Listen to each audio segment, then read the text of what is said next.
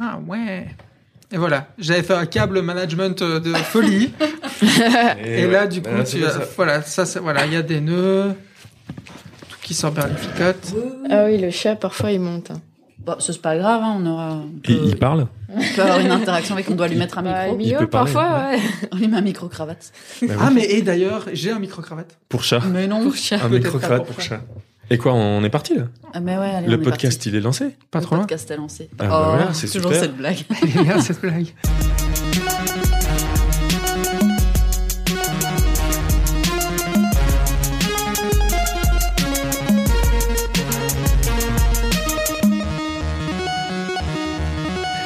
Bah, bienvenue alors. Bienvenue dans cet épisode numéro 27. Déjà. Ouais. Oui, sans doute. Parce qu'on oublie les numéros. On oublie les... Ouais, 27, je crois. Bah voilà, bienvenue tout le monde dans l'épisode numéro 27 de Amour, Gloire et Chips. On reçoit aujourd'hui Virginie. Salut. Salut. On va parler euh, plus en détail hein, au fur et à mesure, mais là d'abord le premier truc c'est euh, le week-end. Ça a été le week-end parce que ah non, la semaine, on est vendredi. Ouais, Ça a été votre semaine. Oh, bah, ma semaine a été en quarantaine. Ah ouais. Parce que je reviens d'un d'un voyage euh, en zone rouge. Bon, Ok. Ah ouais. zone donc, rouge, c'est ouais, partout dans le monde. Donc, euh, C'est Yes. ça. Bon bah tu Donc, nous raconteras ta veux. quarantaine et ta zone, et ta zone rouge. Et, et vous autres, euh, les amours chips, euh, ça a été votre semaine? Les chipsos Ouais, Les chipsos Non, ça, non. les chipsos, c'est c'est les C'est gens les qui gens. écoutent. C'est les gens qui écoutent Ah oui, les pardon, chipsos. pour moi. Même si Benjamin a un veto. Ah, qui vaut rien. J'ai compris que mon veto valait rien. Euh... Bah, on respecte quand même un peu ton veto. Ouais, attends. Je sais plus, j'ai fait plein de trucs cette semaine. Bah, on a tous fait J'ai plein de monté, trucs. mais- j'ai monté des épisodes, Ah quoi. bah ouais, voilà. euh, voilà, je sais plus trop. Et j'ai préparé moi mon départ aussi. Enfin, j'ai non, j'ai pré- commencé à préparer mentalement mon départ. euh. Mm. Voilà. Parce que Maureen nous quitte. Ouais, pendant un mois et demi. Oui. D'ailleurs, il y coup- aura un épisode fait de là-bas, mais on va pas divulguer ça maintenant. Non, Mais, mais euh, puis on surtout va tout pas le va être divulguer. mélangé parce que cet épisode-là sera sorti. Il y aura déjà eu l'épisode en duplex de là-bas. C'est un bordel. Ah ouais, donc celui-ci sera sorti à ton retour entre les non, deux. je serais pas encore revenu, mais Ah. Ouais. Et on joue avec le temps. on joue avec Ouais, le le truc temps. de la grotte. Voilà, le, truc de la grotte. Exactement. Ah bah voilà, parle-nous un peu du truc de la grotte. Ouais, vas-y, parle-nous de si, Virginie, est-ce que tu en as entendu parler Oui. non, pas du tout. Ça s'appelle Deep Time, c'est ça que Exactement. Le Deep Time, l'expérience Deep Time, t'en as pas entendu parler? Non. Alors en fait, euh, c'est une grotte genre vraiment euh, immense, la plus grande d'Europe qui se trouve euh, dans les Pyrénées. Et il y a, euh, avec toute une équipe scientifique, ils y ont mis là pendant 40 jours euh, 15 personnes dedans. Mais quand même avec euh, un, un, un confort certain, c'est pas de la survie, tu vois, ils ont vraiment un, un camp et tout. Et en fait, ils monitorent euh, comment ça se passe, euh, la vie quand t'es coupé de toute notion du temps. Et, Ah euh, parce que du coup, ils sont enfermés dedans, ils ont pas de pas de montre et pas pas d'accès au soleil non plus, donc euh, ils savent pas du tout. Et là, ils sortent demain. Euh, bah du coup, quand l'épisode sortira, il y aura sans doute beaucoup plus d'infos. Mais euh, sinon là, euh, ouais, les premières infos qu'il y avait, c'était que ça va, tout le monde a tenu le coup. Ils sont pas, enfin, il y a pas vraiment une personne qui a trop pété un câble au point de devoir sortir. Et euh, et aussi qu'ils se sont tous décalés, euh, que certains euh, certains faisaient leur journée pendant que d'autres euh, passaient une nuit. Donc euh, voilà. Mais j'ai hâte de voir plus de résultats là-dessus. Oui. Voilà. Et donc au moment où. On montera l'épisode, on le saura. En fait. On le Ouais. saura, on pourra mettre un petit lien euh, Vers le informatif, rapport. voilà, vers le rapport scientifique de de l'e- de De un l'expédition. milliard de pages. Et toi, Euh, Moi, la semaine, rien. euh, Je pas, j'ai oublié. Mais je crois que c'était bien. Ouais. C'était une semaine normale. Bah oui, une semaine où tu fais des trucs, quoi. Bah ouais. C'est Et cool. le week-end euh, d'avant, euh, c'était normal aussi. Ouais. C'est fou, hein. Donc tu vois, le truc du Obonichi, ça marche pas du tout. J'ai déjà tout- j'ai déjà tout oublié. Ah oui, pour revenir sur les épisodes Mais parce de que tu continues à le faire, ça? Ouais. Ouais, Ah ouais, mais, donc euh, quand même. donc ça, ne- enfin, t'as pas Ouais. encore réussi à muscler plus ta mémoire, Mm, quoi. mm. Moi, j'ai regardé beaucoup d'épisodes de Grey's Anatomy. Ok. Voilà. Ouais. Sans vouloir vous spoiler, Georges Mallet est mort. Ça y est. Ah ça y est, c'est le moment. il, est, il est mort. À la saison 6 euh, 2009, hein, donc je crois que je spoil plus personne. hein. Ok. Euh, Ouais. Voilà, c'est tout. Ouais, Et toi. Damien? Bah moi c'était aussi une semaine où j'ai fait des trucs, mais par contre euh, un événement important cette semaine, c'est qu'on a appris que tu vas t'installer avec nous dans notre bureau, Benjamin. Oui, c'est vrai. On va pouvoir faire encore plus de podcasts. Oui. On va pas tout dire maintenant, mais il va y avoir euh, plein de choses Mais en tout cas, les mots-clés, c'était quoi euh, Mutualisation, synergie. Mutualisation, économie, écologie, synergie et transdisciplinarité. Et Voilà. Transversalité, ouais. Transversalité. Ouais, ouais. Ok. Ouais. Voilà. Et tout sur une hiérarchie euh, de type horizontal. Eh ben, ça, c'est ma semaine. Ça a l'air super. Ça, c'était. Vivement. Ouais. Ben voilà. Et alors, euh, ben, bienvenue et merci de nous accueillir, euh, Virginie, dans ton, dans le, dans ton studio. Dans ton studio, dans ton studio d'enregistrement. De quarantaine. Si tu dois, avant qu'on rentre dans le, dans le vif du sujet et dans les détails, si tu dois euh, te présenter aux gens qui écoutent euh, brièvement, donc tu es photographe, reporter, et euh, ben voilà, si tu dois retracer euh, en, en quelques mots un peu ton parcours et ton, même si ça va être long, mais on- Je vais essayer de résumer. ouais c'est ça. Et après on creuse.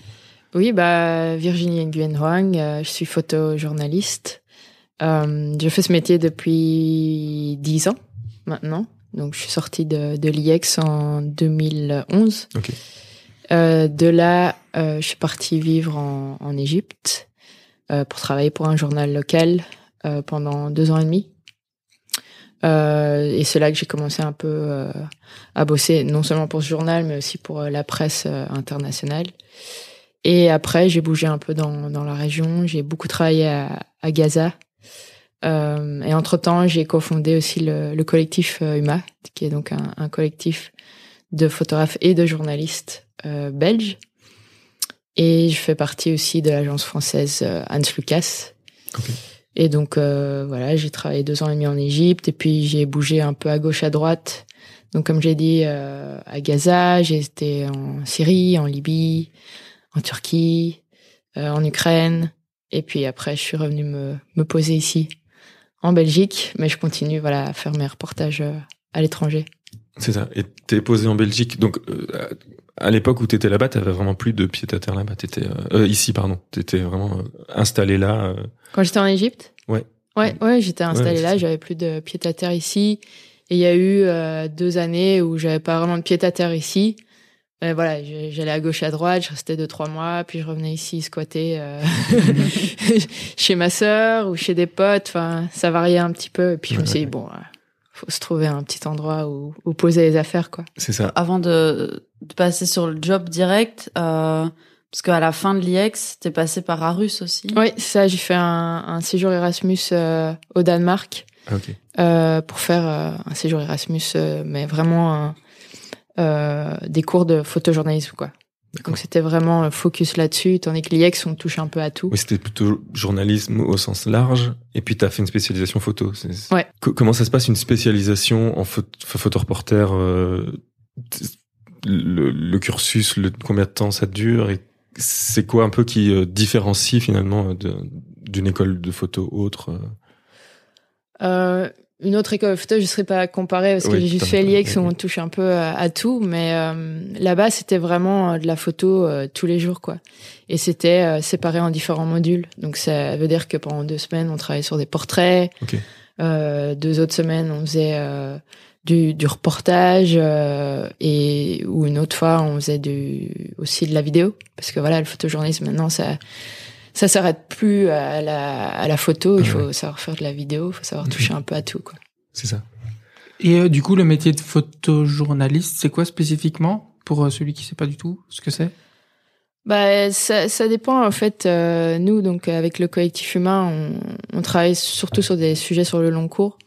Donc ça veut dire qu'on aime bien raconter des histoires euh, à travers nos images. Euh, ça s'approche aussi un peu du, du documentaire, Mhm. reportage. Euh, après, il y a aussi le côté photojournalisme news. Enfin, ce sont les, les images que vous voyez euh, souvent dans, dans les médias. Ben, Mhm. C'est euh, des reportages qu'on fait euh, en un jour, où on va juste faire un portrait un jour. Donc voilà, ça dépend un peu euh, vers quoi on s'oriente. Euh, moi, j'aime bien donc euh, tout ce qui est sur le long cours, raconter des histoires. Euh, et parfois, ça, ça met, ça peut mettre quelques semaines, comme ça peut mettre deux ans. Ok.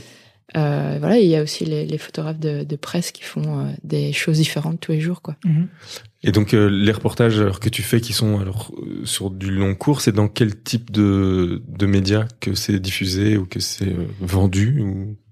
Bah, ça dépend. euh, généralement, bon, c'est plus la presse magazine, mais il y a aussi des, des quotidiens qui prennent ce genre de reportage.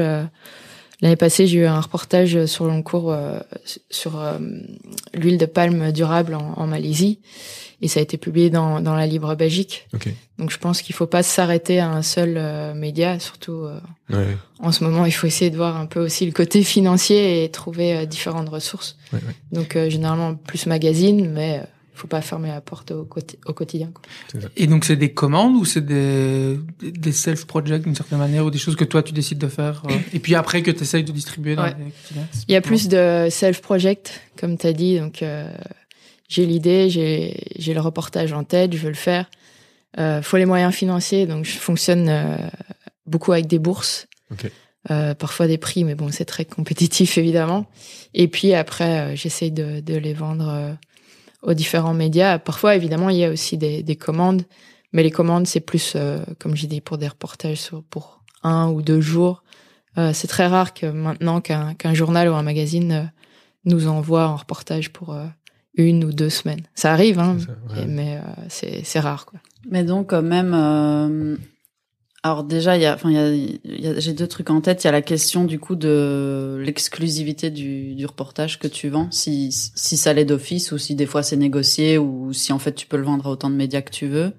Et euh, du coup découle de ça aussi la question de bah, justement ton ton espèce de d'économie globale, c'est-à-dire parce que entre euh, tu pars euh, même entre guillemets que euh, deux trois mois sur place c'est c'est tout un tout un coût, toute une logistique. Euh, Est-ce que le prix de vente final du reportage couvre ce que ça t'a ce que ça t'a coûté ou?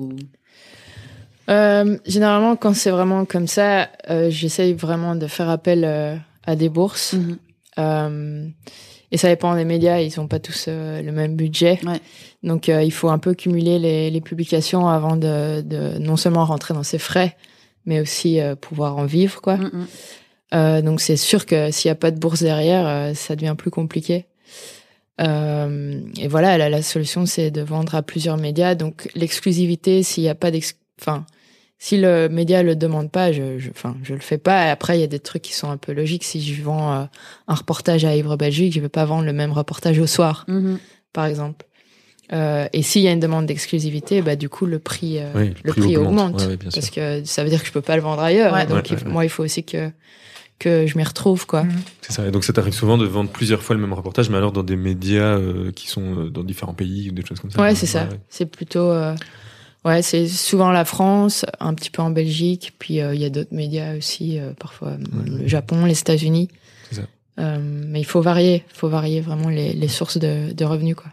Et tu parlais d'agence, ça veut dire que pour tous ces contacts-là, il y a une agence qui s'occupe de vendre ou de distribuer tes reportages, ou c'est toi qui t'occupes de ça à 100% euh, Il y a un peu des deux. Donc mmh. euh, du coup, euh, moi évidemment, j'essaie de, de vendre en direct avec les médias.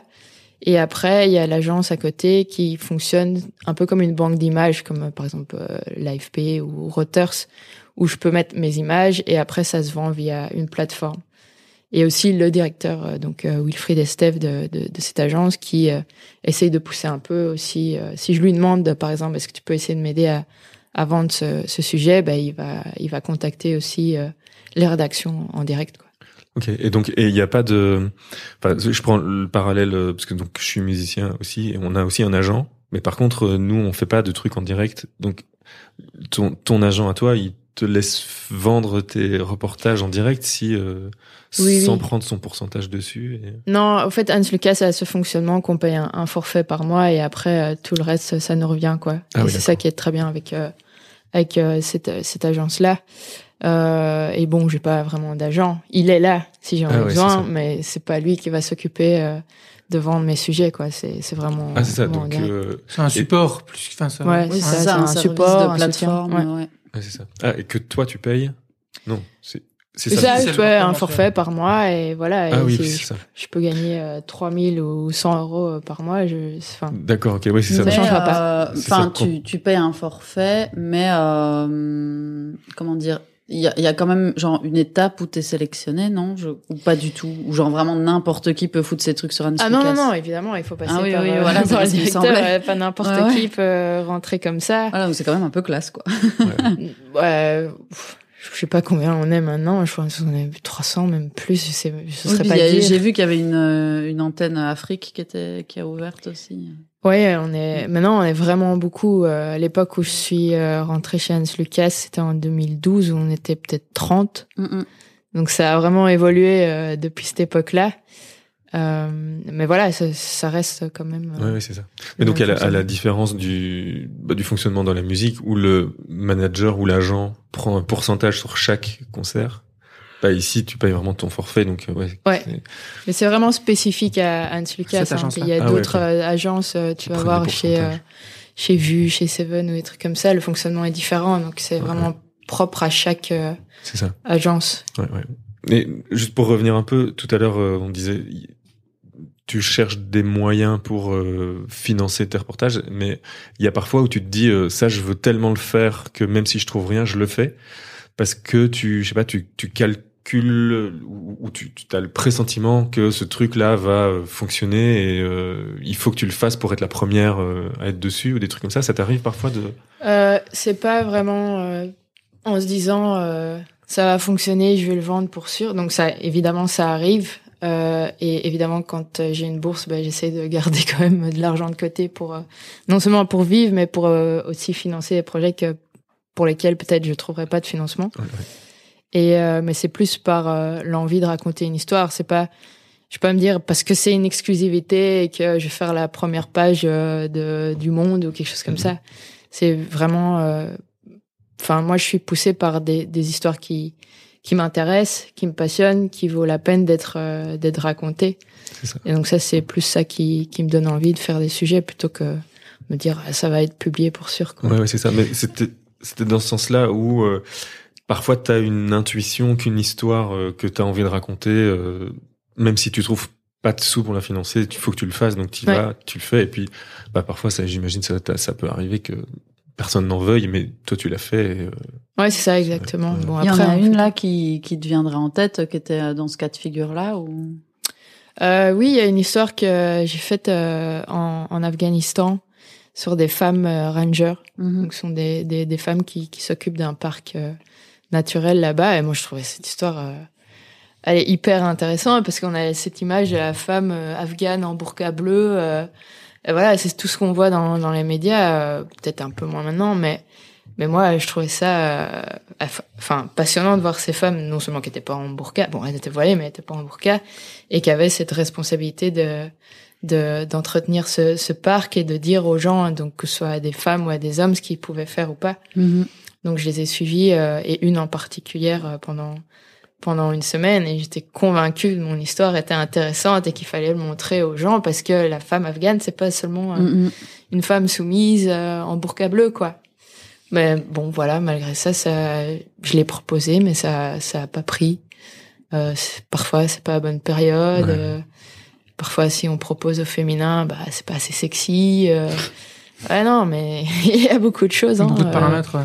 Et du coup, comment tu sélectionnes tes, tes histoires? Enfin, c'est des instincts ou des choses que t'entends et t'as envie d'aller voir ou? Ouais, ça, ça, ça dépend. Euh, Ça peut être quelque chose qui est lié euh, à l'actualité, par exemple. Bah, la première fois que j'étais à Gaza, c'est parce qu'il y avait la guerre.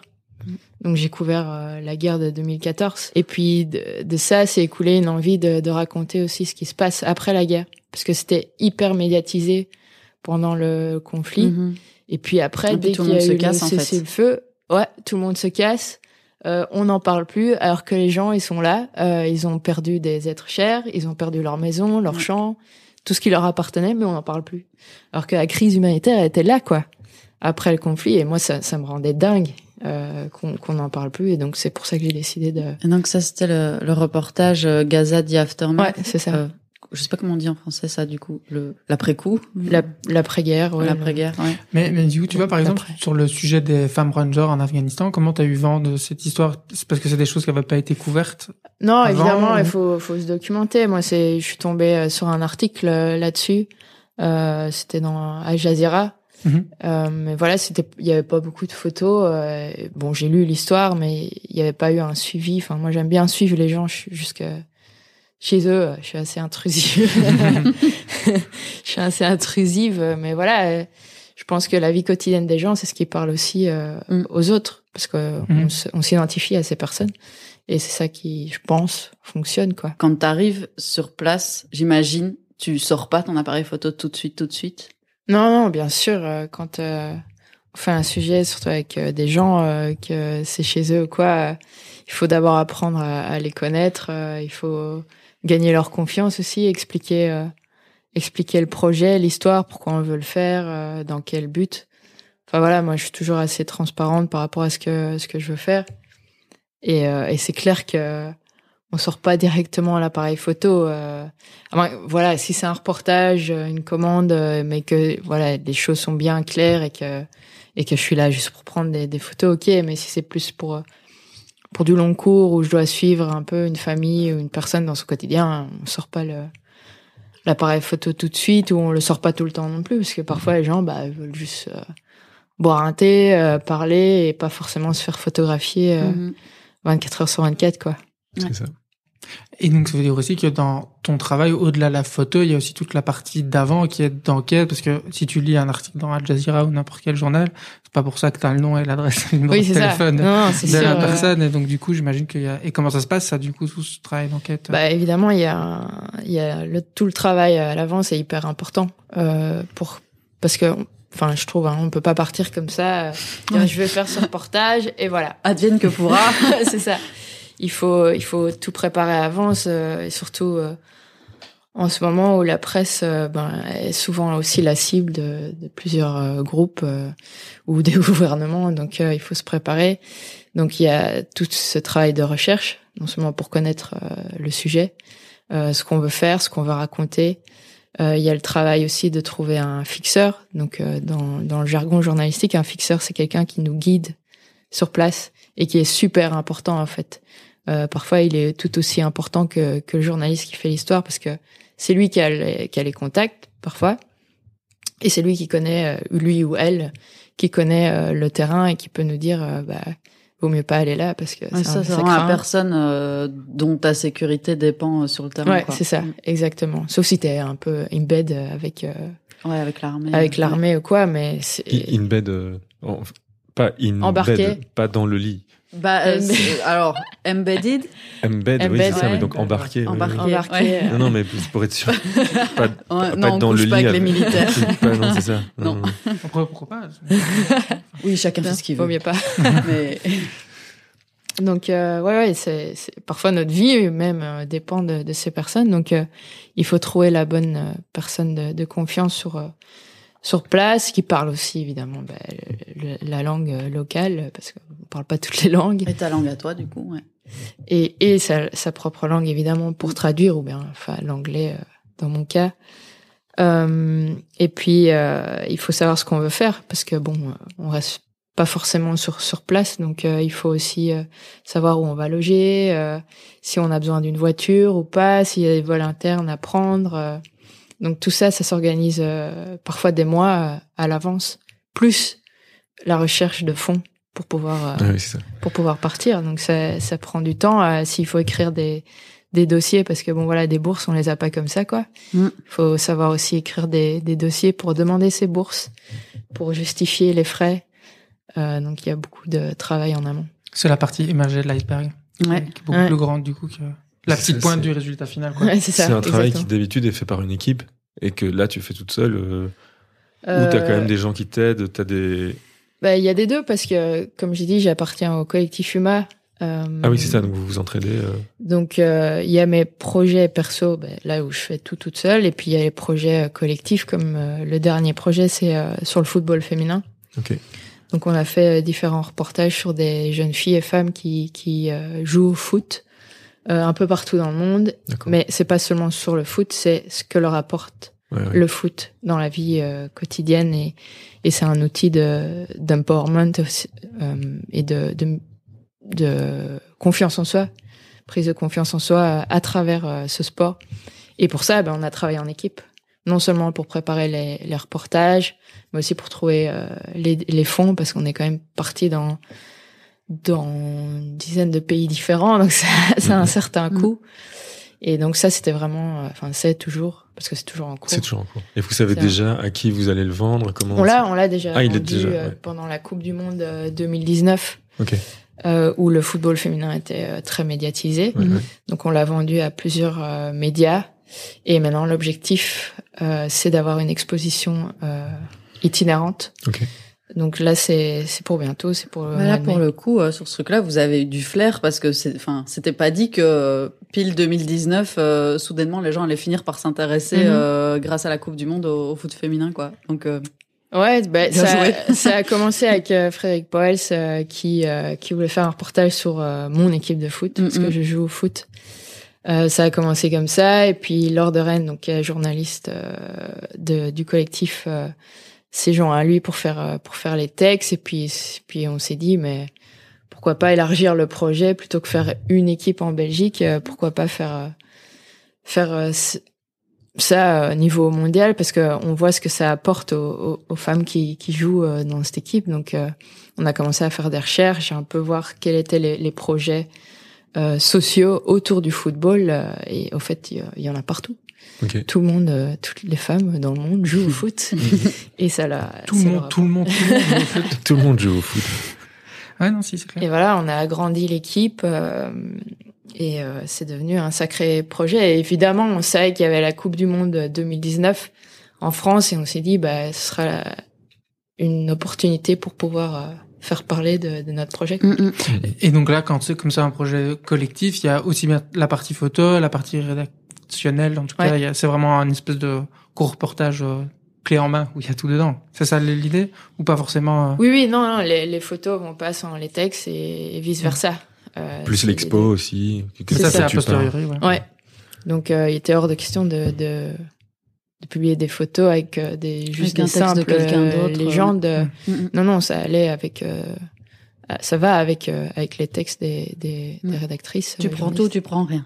Exactement, Mais, ça. mais par exemple, pour euh, le, le reportage dont on a parlé tantôt sur les femmes euh, afghanes euh, rangers euh, dans le parc euh, naturel, là, il y avait aussi une partie écrite qui était accolée à ton projet, ou parfois aussi tu vends que les photos et ton histoire, et puis c'est un journaliste du quotidien ou du Non, magazine non, qui ça c'est du coup c'est moi. C'est moi qui qui qui fait euh, le texte. Euh, bon, bah, celui-là a pas été publié, mais par exemple le reportage sur euh, l'huile de palme, c'était un, c'est un gros projet. J'ai fait de la vidéo, du texte et, et des photos quoi. Donc c'est pas que des photos, en fait, Ouais. travail, c'est vraiment... C'est- C'est paru comme ça dans la livre Belgique. euh, Donc il y avait la partie papier, donc avec euh, une ou deux photos Mhm. et le et le texte, et puis il y a toute une plateforme multimédia où il y a texte, photo et, et vidéo quoi. Ok. Parce que Moi, j'avais juste compris, euh, j'étais juste photo. Mais en fait, c'est vraiment tout, quoi. Il y a la partie enquête. euh, Bah, parce que c'est comme ça que, que tu te présentes et que tu te Oui, définis, mais euh, Oui, tout le monde fait pas comme ça. Hein. Ouais, ouais, tout tout à le monde fait. Ah oui, comme non, ça. non, non. C'est juste la manière dont, dont je fonctionne. Et s'il y a une journaliste ou un journaliste qui m'accompagne, bah, tant mieux. Lui ou elle fait les textes, moi je fais Mhm. les images ou les vidéos. euh. Ou pour les projets de commande, où j'imagine, c'est, euh, je suis en Ouais, train d'écrire ouais. quelque chose là-dessus, Ouais. il faudrait des photos, est-ce que tu peux m'aider? C'est ça l'idée. C'est ça, mais euh, voilà. Mais de toute façon, voilà, euh, moi, je suis pas juste là pour faire clic, quoi. Je m'intéresse quand même. J'aime Bah oui, c'est ça. T'es journaliste, sujet, euh, t'es journaliste voilà, avant tout, quoi. Ouais. Mais euh, et donc c'est et donc cette idée de joindre le, le, le- la photo au journalisme, ça t'est venu pendant tes études euh, à l'IEX ou déjà avant tu te disais que c'était quelque chose dans lequel tu voulais aller? Non, avant, avant que je commence l'IEX, je voulais être journaliste sportive. Ok. Parce que Tu voilà, faisais je- déjà du foot. Voilà. je, je- enfin, j'étais, Grosse fan je de foot, suis enfin, toujours fan de de foot. foot. Et Oh, on pourra parler de la Super League, alors. Ah ouais. super. Lily. Et je me suis dit, euh, voilà, c'est ça que je veux faire. Je voulais, euh, je sais pas, commenter des matchs de foot. Et puis, euh, et puis je suis partie euh, un an euh, en Australie pour euh, perfectionner, ou apprendre l'anglais. Apprendre le foot. non, non, là, j'ai pas fait du foot, j'ai fait du surf. Ok. Et euh, il y avait euh, ce... après les cours, on avait le choix entre plusieurs activités, dont euh, lire les journaux. Je bah, je vais lire les journaux. Et en C'est marrant. euh, c'est marrant comme activité, lire les journaux. bah oui, pour euh, parfaire ton anglais, au fait, Euh, tu pouvais soit de regarder des films ou t'avais des tables de conversation Ok. où il y avait lecture de journaux. Oui, c'est ça. C'était pas euh, soit euh, tu vas, euh, je sais pas, euh, justement euh, faire du surf ou euh, ou que sais-je Ah non, non, non, il fallait que ça reste dans, Oui, voilà, dans c'est le ça. building, quoi. C'est C'était genre, l'école. Genre, imagine, t'as toutes les activités cool. et lire les journaux. Et t'as choisi lire les journaux. C'était pour ça que ça me paraissait, ça me paraissait chelou. Après, mais pourquoi pas un club de journalisme dans une école tu vois, Mais pas effectivement. lire des journaux? je suis mauvaise langue. Bah oui, complètement. Un kiosque, quoi. Il y a un kiosque. C'est option kiosque. Non, non, ça faisait partie du cursus. tu pouvais pas te casser et, euh, et faire la fête en anglais, quoi. Et donc, moi, j'ai pris cette option-là et donc, je commençais à lire les journaux, à m'intéresser un peu à ce qui se passait dans le monde et je me suis dit, bon, a quand même des choses plus intéressantes que le football. et donc, euh, voilà, j'avais déjà l'idée de faire l'IEX et euh, c'est juste que quand je suis revenue de- d'Australie, je me suis dit, bah, je vais faire l'IEX, mais pour autre chose, quoi. Pour faire euh, BBC World, euh, grand reporter et puis euh, et puis on a eu nos premiers cours de photo ça m'a plu et donc c'est là que je me suis posé la question voilà je veux être journaliste mais je sais pas encore quel médium je veux faire je veux utiliser bon la radio c'est désolé hein, mais c'était pas mon truc Ah, en Ce n'est pas de la radio. ce n'est C'est pas de la pas la radio, c'est pas pas, du la radio podcast. C'est un podcast, c'est pas de C'est de la radio. mais en mieux. Euh, et puis j'ai eu euh, l'opportunité de de partir en, en Palestine parce qu'il y avait un, un programme d'échange, enfin pas d'échange mais de voilà un- une, or- une une association qui qui euh, réunissait des des journalistes euh, des journalistes professionnels de France, Suisse et Belgique avec des étudiants Mm. De France, Suisse, Belgique et euh, j'ai eu la chance de faire partie de ce projet et il fallait à l'avance que que je décide qu'est-ce que je voulais faire et avec quel euh, médium. Je dis bon, bah, je vais essayer la, la photo parce que ça me plaît. Et, euh, et c'est là aussi que j'ai rencontré Wilfried Estève et Virginie Terrasse, qui sont les fondateurs de l'agence Hans Lucas. Et c'est eux qui m'ont un peu parce que voilà, on touchait à la photo à l'IEX, on nous apprenait un peu ce que c'était la photographie de presse, euh, photographie des événements culturels et tout ça. Mais c'est vraiment pendant ce voyage qu'on m'a euh, appris euh, ce que c'était euh, raconter une histoire à travers des, des photos. Oui, parce Et, que ce qu'il y a aussi à, à l'IEX, c'est que c'est, enfin, peut-être plus les années passent, plus tu te spécialises, mais il y a quand même un truc où justement l'idée c'est de te permettre de toucher à tout Mhm. pour un peu, genre voir, euh, voir ce qui te correspond, euh, ce que t'aimes et, et justement par quel média tu, tu as, euh, je sais pas, un- un- une facilité euh, pour raconter les histoires. Mais donc euh, effectivement, il y a plein de cours, euh, ce qui fait que euh, les différents cours sont pas, tu peux pas aller tant en profondeur que ça que si c'était une école de de, de réalisation euh, vidéo ou une Ouais, école de ça. photo. Bah après, je pense que si en, en master, tu peux quand même un peu plus te spécialiser. Mais bon, euh, voilà, euh, dans mon cas, euh, j'avais l'IEX, mais après, je faisais mes petits trucs euh, à côté. euh, et puis il y a eu ce, ce truc, euh, enfin ce, Ce voyage en Palestine. ce voyage en Palestine qui m'a, enfin qui m'a persuadé que c'était ça que que je voulais faire, quoi. Et c'est là, du coup, que tu t'es dit, ou qu'on t'a dit euh, d'aller au Danemark pour euh, pour euh, la formation photo, ou pas forcément, c'est après parce que toi t'étais dedans et tu t'es dit, c'est là que je dois non, aller. mais ou- ça faisait partie du programme Erasmus. Ok. Donc euh, je savais que je voulais partir et puis j'avais euh, il y a mon ami euh, Gaëtan Nerings Mm. euh, qui fait enfin qui a cofondé le collectif Huma qui était parti euh, euh, un an oui un an avant moi et qui m'a dit que c'était génial et que si je voulais être photojournaliste c'est là que je devais aller quoi. Ok. Et donc c'est pour ça que j'ai j'ai postulé et euh, et en soi j'étais sur la liste d'attente. j'étais hyper triste, j'étais sur la liste d'attente et puis quelqu'un, euh, je sais même pas qui c'est, mais euh, merci quoi, c'est désisté et voilà j'ai eu la place et j'ai eu, j'ai eu la chance de faire ce, ce cursus quoi. Et puis quand t'es revenu, t'as décidé de repartir en Égypte à ce moment-là? De partir, ouais, parce que mon travail de fin de semestre euh, au Danemark, euh, je l'ai fait au, au Liban. Euh, voilà, c'était sur les, les réfugiés dans les camps de, de dans le camp de Shatila. Et je me suis dit, je veux, je veux euh, travailler dans, dans, dans toute cette région. Et puis bon, c'était 2011, euh, Ouais. révolution arabe. Ah ouais. euh, c'était là que je vais aller, quoi. Mhm. Et donc euh, c'est pour ça que j'ai choisi euh, d'aller en Égypte. C'est ça. Donc t'étais là pendant le. Un an après la révolution, Ouais, mais c'est ça, ça a bien bougé, quoi. Ouais, ouais. pendant, Ok. pendant deux trois ans. ouais, ça a continué. Ça a continué, ouais. Mm. Encore un peu maintenant, non Ouais, Pas bah, trop, bah, non, pas c'est c'est sous une dictature, on va dire. Hmm, J'ai plusieurs questions, je sais pas dans quel sens aller. En fait, j'en profite, hein, tu vois, on fait, on, on invente qu'on fait des podcasts comme ça, je peux enfin te poser toutes les questions que je t'ai jamais posées. Euh, pour euh, Gaza The Aftermath, t'as eu un prix à Bayeux. Euh, ça a été exposé à, à Ça a Bayeux. été exposé à Bayeux. Mais je pense, je vous ai déjà entendu parler de Bayeux plusieurs fois. C'est genre un peu un truc important, ça, je sais pas trop. Bah, Parce que je sais qu'il y a genre Visa pour l'image, c'est l'espèce Ouais. de Cannes du ouais, photoreportage. c'est ça. Et Bayeux, c'est le Sundance du photoreportage. Non, c'est- Bayeux, c'est plus pour le pour le reportage de guerre en fait. Ok. C'est focalisé là-dessus, mais ça regroupe tout. euh, c'est c'est l'écrit, radio, euh, photo, euh, vidéo. Donc c'est vraiment euh, le prix Bayeux Calvados. C'est une semaine où il y a tous les reporters de guerre qui, Mhm. qui vont là, où ils exposent euh, différents euh, reportages. Il y a des débats, il y a des projections, il y a une foire du livre. voilà, c'est une semaine consacrée euh, au euh, reportage de guerre. Et donc, euh, Gaza the Aftermath a été exposé. Mhm. C'était en 2016. de- 2016 ou 2017, je sais plus. Euh, et euh, et il y a eu un prix, donc euh, on a eu un prix euh, sur un reportage qui a été fait euh, en Ukraine. Mhm. Donc c'était un prix mais vidéo cette fois Ouais. euh, que j'ai co-réalisé donc euh, avec euh, Dastan Altaïr euh, et qui a eu le prix des, des, des étudiants euh, de la région de Normandie. C'était un reportage vidéo. Et Bayeux, du coup, c'est un endroit? Bayeux, C'est en Normandie. Ok, C'est en d'accord. Normandie. ouais. Et, euh... Et du coup, l'autre, Visa, tu as parlé d'un autre. euh, ouais, prix Visa pour l'image. Ça, je sais pas si tu sais, euh, parce que, enfin, je- ouais, j'ai un peu l'impression que c'est la mec euh, de, du photoreportage, C'est photojournalisme. ça, euh, le Visa pour l'image. Donc c'est un festival de photojournalisme euh, qui a lieu tous les ans à Perpignan. Donc la première semaine de, de septembre, c'est la semaine pro. Et puis pendant plusieurs semaines, il y a des expositions euh, de, de différents photojournalistes. Euh, et pendant cette semaine pro, bah, il y a donc les expos, mais il y a aussi des débats autour du photojournalisme, euh, autour de, des sujets Mhm. euh, qui sont exposés, par exemple. Euh, et euh, il y a des soirées de projection et il y a aussi des, des remises de prix. Donc pendant l'année, euh, les organisateurs font appel à, à, des, à différents projets pour pour leurs prix et leurs bourses.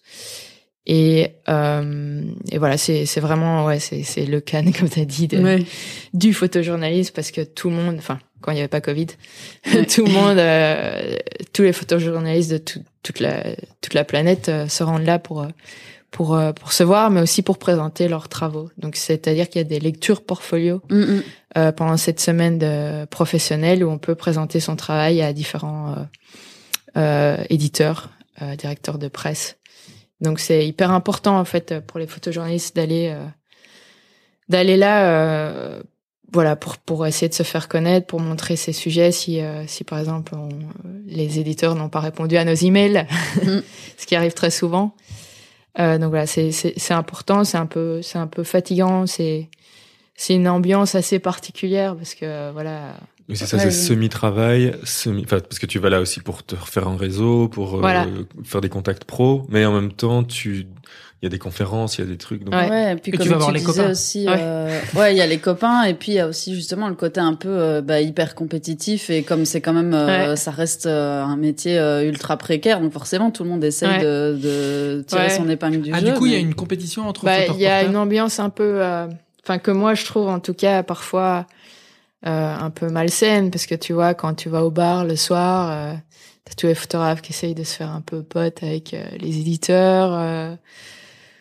Enfin voilà, moi c'est ma perception. Après, si le si le directeur du festival entend ça, il va pas m'aimer, mais euh, Non, mais c'est le principe, c'est le principe un peu de tous les partout, trucs hein. professionnels Voilà, comme ça où un- t'es, enfin ouais, où tout le monde met euh, son son beau masque de euh, sociabilité et puis c'est le jeu du connecting people et ouais, tout exactement. ce que je déteste aussi par dessus tout. Après, mais- pas tout le monde. Il y a certains, certaines personnes qui peuvent approcher ce genre d'événement comme ça, mais il y en a d'autres qui vont aussi. euh, Oui, oui, bien pour sûr. se hein, retrouver a- en franche de camaraderie, Oui, oui, tu bien vois, sûr. oui. Bah, ça dépend Oui, aussi ça ce que tu as en euh, tête, ce que tu veux en faire Ouais, de, de cette fait. semaine. Carrément. Soit tu vas là juste pour voir les potes et te faire plaisir, faire des expos, des projections et tu t'en fous du côté euh, pro, soit tu vas là, euh, c'est pour te faire ton réseau Mhm. et que tu veux vendre tes sujets. euh, voilà. C'est ça. Et après, je pense qu'en fonction de la manière dont tu abordes le truc, tu peux faire les deux en étant tout à fait cool. Enfin, Ouais, je, exactement. je fais encore le parallèle avec la musique, mais c'est comme ça que ça se passe quand tu vas dans un festival pro. Il y a forcément tous les programmateurs qui sont là, et en même temps, il y a tous les bookers qui sont là. Et Mhm. tous les bookers essayent de vendre leur groupe aux programmateurs. Qui sont du coup un peu les comme des coques en pâte. Ouais, non mais Oui. c'est ça. T'es- tu te tu te pavanes et tu te fais courtiser de tous les côtés. Donc voilà, il y a moyen que ce soit euh, un moment quand même de franche camaraderie, même si tout le monde a son petit morceau de truc à vendre, quoi. Et puis pour les éditeurs aussi, euh, eux aussi ils sont à la recherche de, de sujets, mais Mhm. c'est aussi hyper fatigant pour eux. Enfin, Ouais. il y a une ils centaine doivent de, de euh, journalistes ouais, Ouais, ouais, ouais, non, qui, qui leur montrent des sujets euh, tout au long de la journée. Euh, parfois, je, leur mets- je me mets à leur place, je dis, euh, ça doit être rude, quoi. oui, à la fin tu sais plus ce que tu vois. Ouais, t'es- c'est ça, t'es- euh. Tout est flou.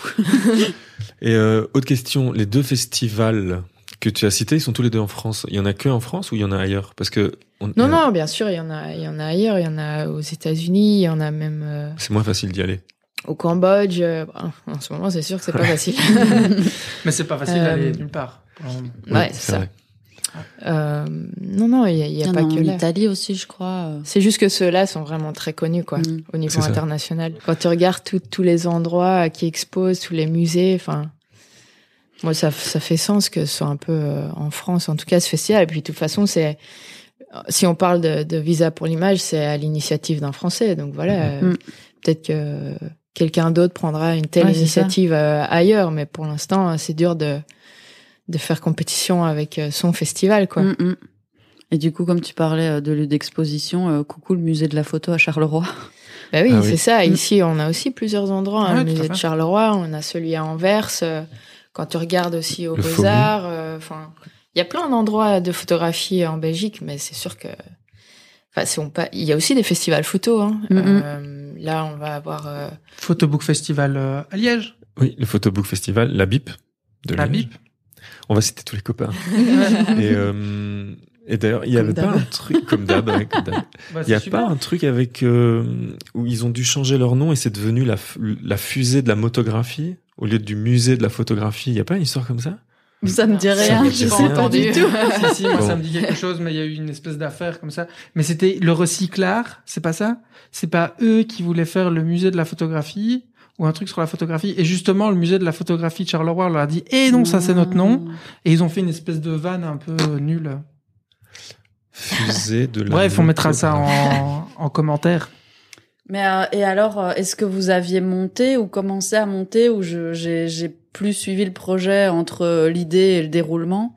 Mais euh, freelance, ça c'était alors est-ce que c'était pas vraiment un festival C'était quoi? C'était plus une Ah non, Freelance, c'était une association euh, à la base euh, pour euh, pour défendre les droits d'auteur des, des photographes. Alors peut-être euh, peut-être je mélange. C'était pas ça, tu vois, c'était un truc où justement il y avait des projets à déposer, il y avait une commission. Oui, mais ça, au fait, Ah oui. Freelance, c'était à la base une une une, une, assoce pour protéger les, enfin pour défendre le- les droits d'auteur des photographes. Puis ça a évolué petit à petit euh, en quelque chose de, de plus gros et qui effectivement maintenant euh, lance, euh, enfin, a, a des concours pour euh, pour les photographes, euh, qui met en valeur, voilà, la, la, la photographie, mais dans tous ses styles. Euh, donc moi j'ai fait partie de, de cette organisation pendant quelques années, mais là j'y suis plus. Euh, et euh, qui ont ce projet de mettre en avant les aussi les, les jeunes talents. Pas jeunes talents parce qu'ils sont jeunes, mais les, les, les photographes Les qui nouvelles commencent. carrières, voilà, ouais, ça. Talent carrières. émergent. Ouais. Voilà, Et, talent euh, émergent. ah non. euh, Hein ah oui, non. Et donc, pour revenir juste avant, euh, c'était quoi alors le problème avec les droits d'auteur? Si, vous- si vous avez monté une asso pour les droits d'auteur je l'ai pas monté, c'est juste que Enfin, j'ai rejoint le projet, mais c'était euh, tout ce qui était euh, l'utilisation de de cette euh, de DR, donc euh, Ah oui, quand euh, on utilise une photo et qu'on met pas le crédit, quoi, par exemple. Et si on met pas le crédit, ben on, on, on rémunère pas euh, le photographe non plus. c'est ça. Donc c'était euh, au départ très militant pour vraiment mettre en valeur le, le- les droits d'auteur de, pardon, des photographes, quoi, C'est ça. et qu'il y ait plus cette mention dans, dans les journaux. C'est euh, ça. Parce que veux, DR, si- ça veut dire euh, Ben, c'est ce que j'essaie de me rappeler. C'est droit. de la rédaction. Droit de reprogramme, c'est pas de reproduction. Je crois que c'est un truc de la rédaction. Ça veut dire que ça appartient à la rédaction et donc ils sont pas obligés de mettre le nom parce que je sais plus. Bah, demandez à Google. Oui. Euh, c'est ça. Indication. Donc DR, ça veut dire euh, droit réservé. Oui, voilà, droit réservé. indication que l'œuvre est soumise au droit d'auteur mais qu'on n'en connaît pas l'auteur. Pratique. Alors c'est que pratique, c'est pas alors vrai, que souvent, ils le connaissent. c'est un Si peu on de la fumisterie, hein. euh, on- enfin, il y a toujours moyen de connaître ou bien, ou bien on utilise une photo où on connaît l'auteur. Enfin voilà. Mhm. Oui. En gros, c'était ça. Ou bien en Google Images, ça marche super bien. Euh, moi, j'avais encore plusieurs questions aussi que je voulais te poser. Ben, peut-être, euh, peut-être d'abord. Ah, alors bon, je sais, je ne sais pas dans quel sens aller. Bon, déjà sur tout ce qui est euh, justement les reportages euh, en zone de guerre sur le front, euh, vraiment dans des endroits euh, tendus où ça se fait canarder, où tu t'entends les avions qui passent et tout le bazar. Genre, à la fois quand t'y vas, quand t'y es, et quand tu reviens, genre en tant que juste être humain qui peut ressentir la peur, j'imagine. Ça, ça se passe comment Ça se gère comment? Le retour? Bah déjà sur place, enfin quand t'es dedans, et peut-être éventuellement si t'as de l'appréhension avant d'y aller. Euh, bah oui, évidemment. S'il n'y a pas d'appréhension, s'il n'y a pas de peur, c'est que c'est pas normal, quoi. Parce que bon, euh, en tant qu'être humain, on réagit aussi face à la peur, et donc il faut, je pense que sur le terrain, il faut avoir peur. Sinon, euh, il y a plus de limite et on se met facilement euh, En danger. en danger. Donc, euh, comme j'ai dit avant, il faut, bah, il faut sûrement bien préparer quand c'est un, un pays euh, en conflit, euh, être sûr d'être entouré des bonnes personnes. Euh, généralement, on part pas non plus seul sur un terrain en guerre, sûrement plus maintenant. Euh, et euh, le truc, c'est qu'il faut se rassurer déjà avant de, de partir. Donc, on sait qu'on va, par exemple, je sais pas, sur, sur une ligne de front. Ben, on sait où on veut aller, on sait ce qu'on veut rapporter de cette ligne de front. On se dit quand même, est-ce que ça en vaut la peine? Mm. Parce que bon, si ça en vaut pas la peine, on va pas là pour Ouais. le fun, quoi. Et et on, on est aussi certain qu'on qu'on va là avec euh, des personnes euh, de confiance, et je l'ai déjà dit. Et voilà, après, euh, si je dois prendre un, un exemple plus assez ré- enfin, récent, quand il y a eu la marche du retour euh, à Gaza, Mm. donc c'était ces affrontements à la frontière entre Gaza et Israël, entre les soldats israéliens et les manifestants, bah, ça, ça, ça allait dans tous les sens, quoi. Bon, les manifestants euh, gazaouis, c'était juste euh, ouais, lancer des, Ouais, des caillou, cailloux, quoi. euh, des cocktails Molotov et des trucs comme ça. Et de l'autre côté, bah, ça tirait, quoi. Ça tirait euh, balles réelles, euh, surtout, de- surtout dans, dans les jambes. Et parfois, bah, voilà, c'était, c'était fatal. Et, et euh, ça durait euh, vraiment sur plusieurs jours où, où il y a eu aussi une journée où c'était vraiment violent. Et là, je- enfin, il y a eu plusieurs fois où des personnes à côté de moi étaient touchées, quoi. Mm, mm. Et vraiment, on s'est demandé avec les autres, journa- avec les autres journalistes si c'était pas fait exprès pour nous faire déguerpir, parce qu'il y avait vraiment des gens qui tombaient à côté de nous, quoi. Mm. Et, et bon, à, à un moment donné, j'ai dit, bah, j'ai assez de photos, ça sert à rien que Mm. que je reste, ça sert à rien que que j'ai plus d'images, c'est bon, j'ai de quoi raconter, j'ai de quoi dire euh, par rapport à ce qui se passe sur- ici. Ça sert à rien que soit je me mets en danger ou que je mette, je sais pas, les gens qui, qui sont autour de moi, je comprenais pas quoi. Mm, mm. Je fais, bah, j'ai pas envie que quelqu'un encore euh, se prenne une balle à côté de moi. Donc euh, voilà, il faut il faut poser ses limites quand on est euh, sur place. Si on a de quoi faire passer notre message, ben autant pas risquer notre vie et celle et surtout euh, pas risquer celle des autres parce, parce que le fixeur, euh, la fixeuse, elle est avec nous quoi. Donc il faut aussi euh, penser euh, penser à eux. Et après euh, le retour entre guillemets à, à la normale, ben Mhm. je sais pas, il y a différentes manières de l'aborder. Soit on reste dedans, on travaille sur nos editings, sur l'histoire. On voit, on voit les potes, la famille. euh, Il y a différentes manières. Ça dépend aussi de, de, ce- de ce qu'on a vécu. Une fois, j'ai, quand j'étais en Syrie, euh, donc c'était au tout début de la guerre, donc c'était 2012. euh, J'étais au mois de décembre et je suis revenue pour Noël. Très mauvaise idée parce que bon, euh, je revenais d'un pays en guerre et un jour après, enfin deux jours parce que ouais, ouais, deux jours, euh, tout le monde était là. Ouais, le fêtes, contraste, euh, euh, on fête Noël, on s'offre des cadeaux, on mange à notre faim. En plus, euh, c'était Mm. euh, légèrement un peu famine Ouais. à Alep. euh, plus les feux d'artifice, Mm, mm. euh, c'était un peu le bug quoi. Et, euh, et je me suis dit ouais, c'était une mauvaise idée, mais bon voilà après. Ça passe, ça passe euh, avec le temps, mais c'était juste au moment même euh, des fêtes, c'était pas, c'était pas. Enfin, j'ai pas, j'ai pas apprécié d'être Mhm. de Oui, retour ici quoi. T'as pu- t'as- tu t'es dit bon les retours pour Noël on, non. on va plus en faire tout ça. cas, pas, pas directement après un, Mm, mm. un Le pays contraste en guerre. était ouais, fort, quoi. ouais, hyper fort. Et, et, et tu comprends pas. Enfin, sur le coup, tu tu comprends pas comment les gens ils peuvent euh, fêter Noël, euh, comment ils peuvent faire la fête, euh, manger comme ça, se faire des cadeaux, euh, ils se rendent pas compte de ce qui se passe en Ouais. alors que non, bah c'est normal quoi. On a notre vie aussi. euh, voilà, on n'est pas un pays en guerre, donc euh, on va pas on va pas pleurer toutes les misères du monde, mais euh, voilà. C'est pas Mais pour toi qui te retrouvais un peu entre les Ouais. deux, c'est compliqué à vivre. Ouais. Du coup. Ouais. Et euh, je pensais à ça parce que quand euh, quand t'expliquais euh, bah, justement là sur euh, sur la marche à Gaza, euh, que peut-être il y a un truc où ouais où tu t'es demandé, enfin il y a sans doute d'autres d'autres cas de figure où tu peux te demander si spécifiquement la presse, enfin les journalistes sont visés. Je sais, alors je sais plus la temporalité si c'était il y a deux, trois, quatre, cinq ans. Mais euh, il y avait pas un truc comme ça où euh, je sais plus si c'était à Kaboul, mais en tout cas c'était en Afghanistan et où Amador était sur place. Non, où il y a eu un truc où genre ils font détonner une première bombe Ah pour oui, faire oui. venir les journalistes. Ouais, mais ça c'est euh, c'est assez, ouais c'est c'est assez courant en fait euh, que ce soit en Afghanistan ou ou voilà où il y a des groupes euh, terroristes ou enfin voilà où il y a des conflits. euh, souvent il y a une première bombe et généralement on sait qu'il faut pas y aller directement après parce qu'il y en a une deuxième qui arrive. Qui, que ce soit pour les journalistes ou pour les services de secours ou tout simplement pour les gens qui, qui, qui veulent aider quoi. Mm, mm. Euh, je pense pas que c'est spécialement pour les journalistes. Mais effectivement, en Afghanistan, il y avait eu, euh, il y avait eu ça où euh, où il y avait eu euh, une première bombe qui avait explosé à, à Kaboul et puis les journalistes de l'AFP sont arrivés pour couvrir le truc et il y a eu une deuxième bombe quoi.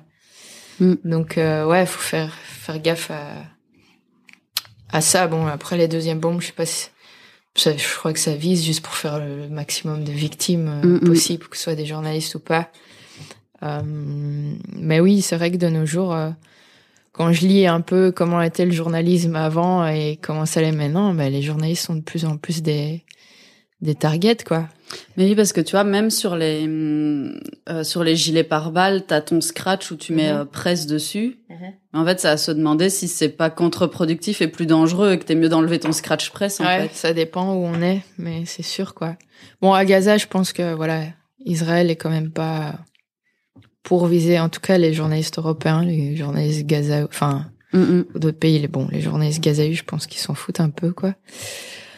Euh, mais il y a d'autres pays, ouais, faut faire gaffe quoi. Il y a eu toute cette période en Syrie avec les kidnappings, euh, t'avais plutôt pas intérêt à dire que t'étais journaliste. Mm, mm.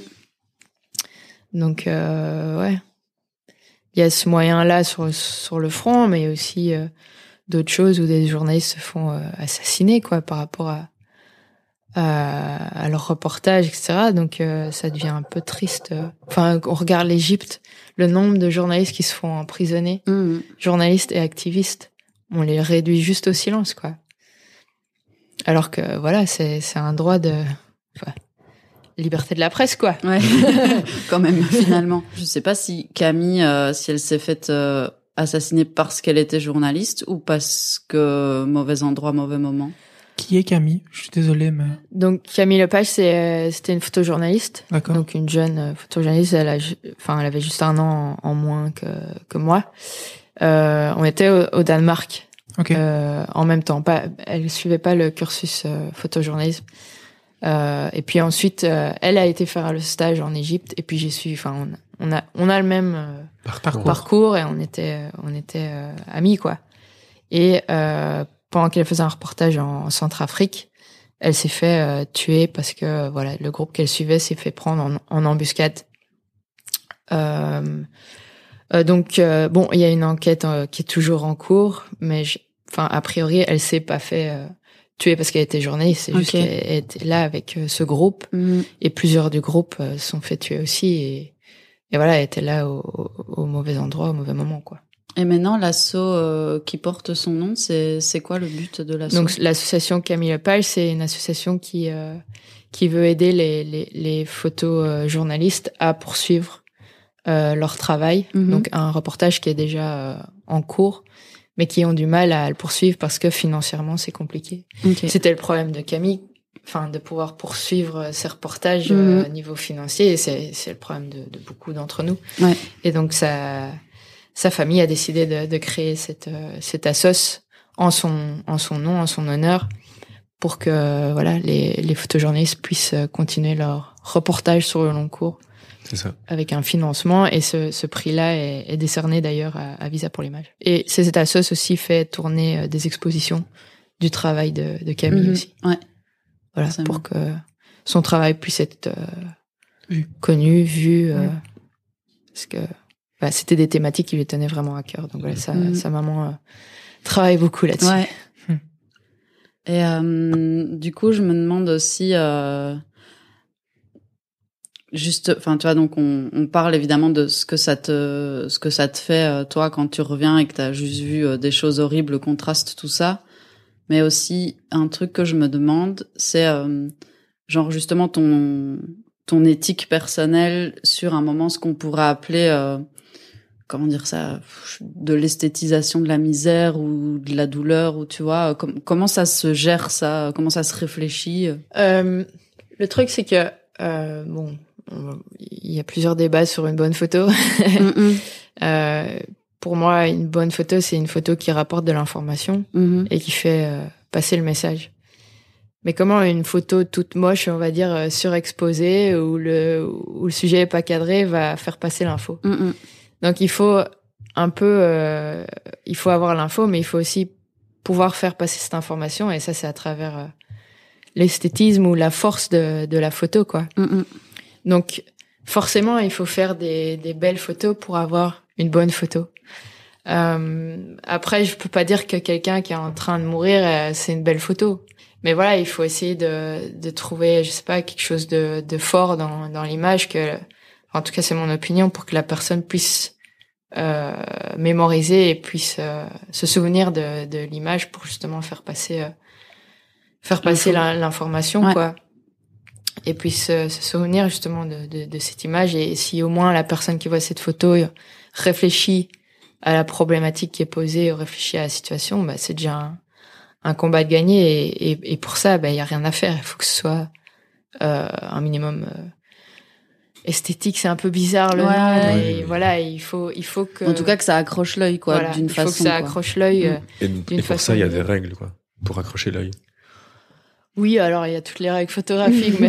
oui, c'est ça, mais je veux dire, tu, tu- Au-delà de l'accrocher à l'œil, surtout être lisible.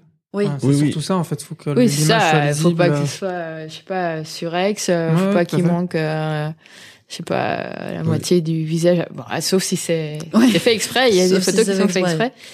Mais voilà, il faut, euh, ouais. Il y a, il y a des règles de cadrage, enfin, les bases, quoi. Euh, tout ce qui est lumière, faut jouer un peu avec euh, la lumière. Euh, voilà, bon. Dans le photojournalisme, il n'y a pas de règles artistiques à, à Mhm. suivre. Hein, oui, c'est ça. euh. Mon intervention a l'air con comme ça quand je disais qu'il y avait des règles. Mais ce que je voulais dire, c'est qu'il y a quand même des manières de composer une photo pour qu'elle ait le, le pour qu'elle joue le rôle qu'on veut, c'est-à-dire qu'elle marque les gens pour que Mhm. les gens la retiennent, quoi. Mhm. Bah, il y, en- il y en a, mais moi, j'y crois pas trop, au fait. Enfin,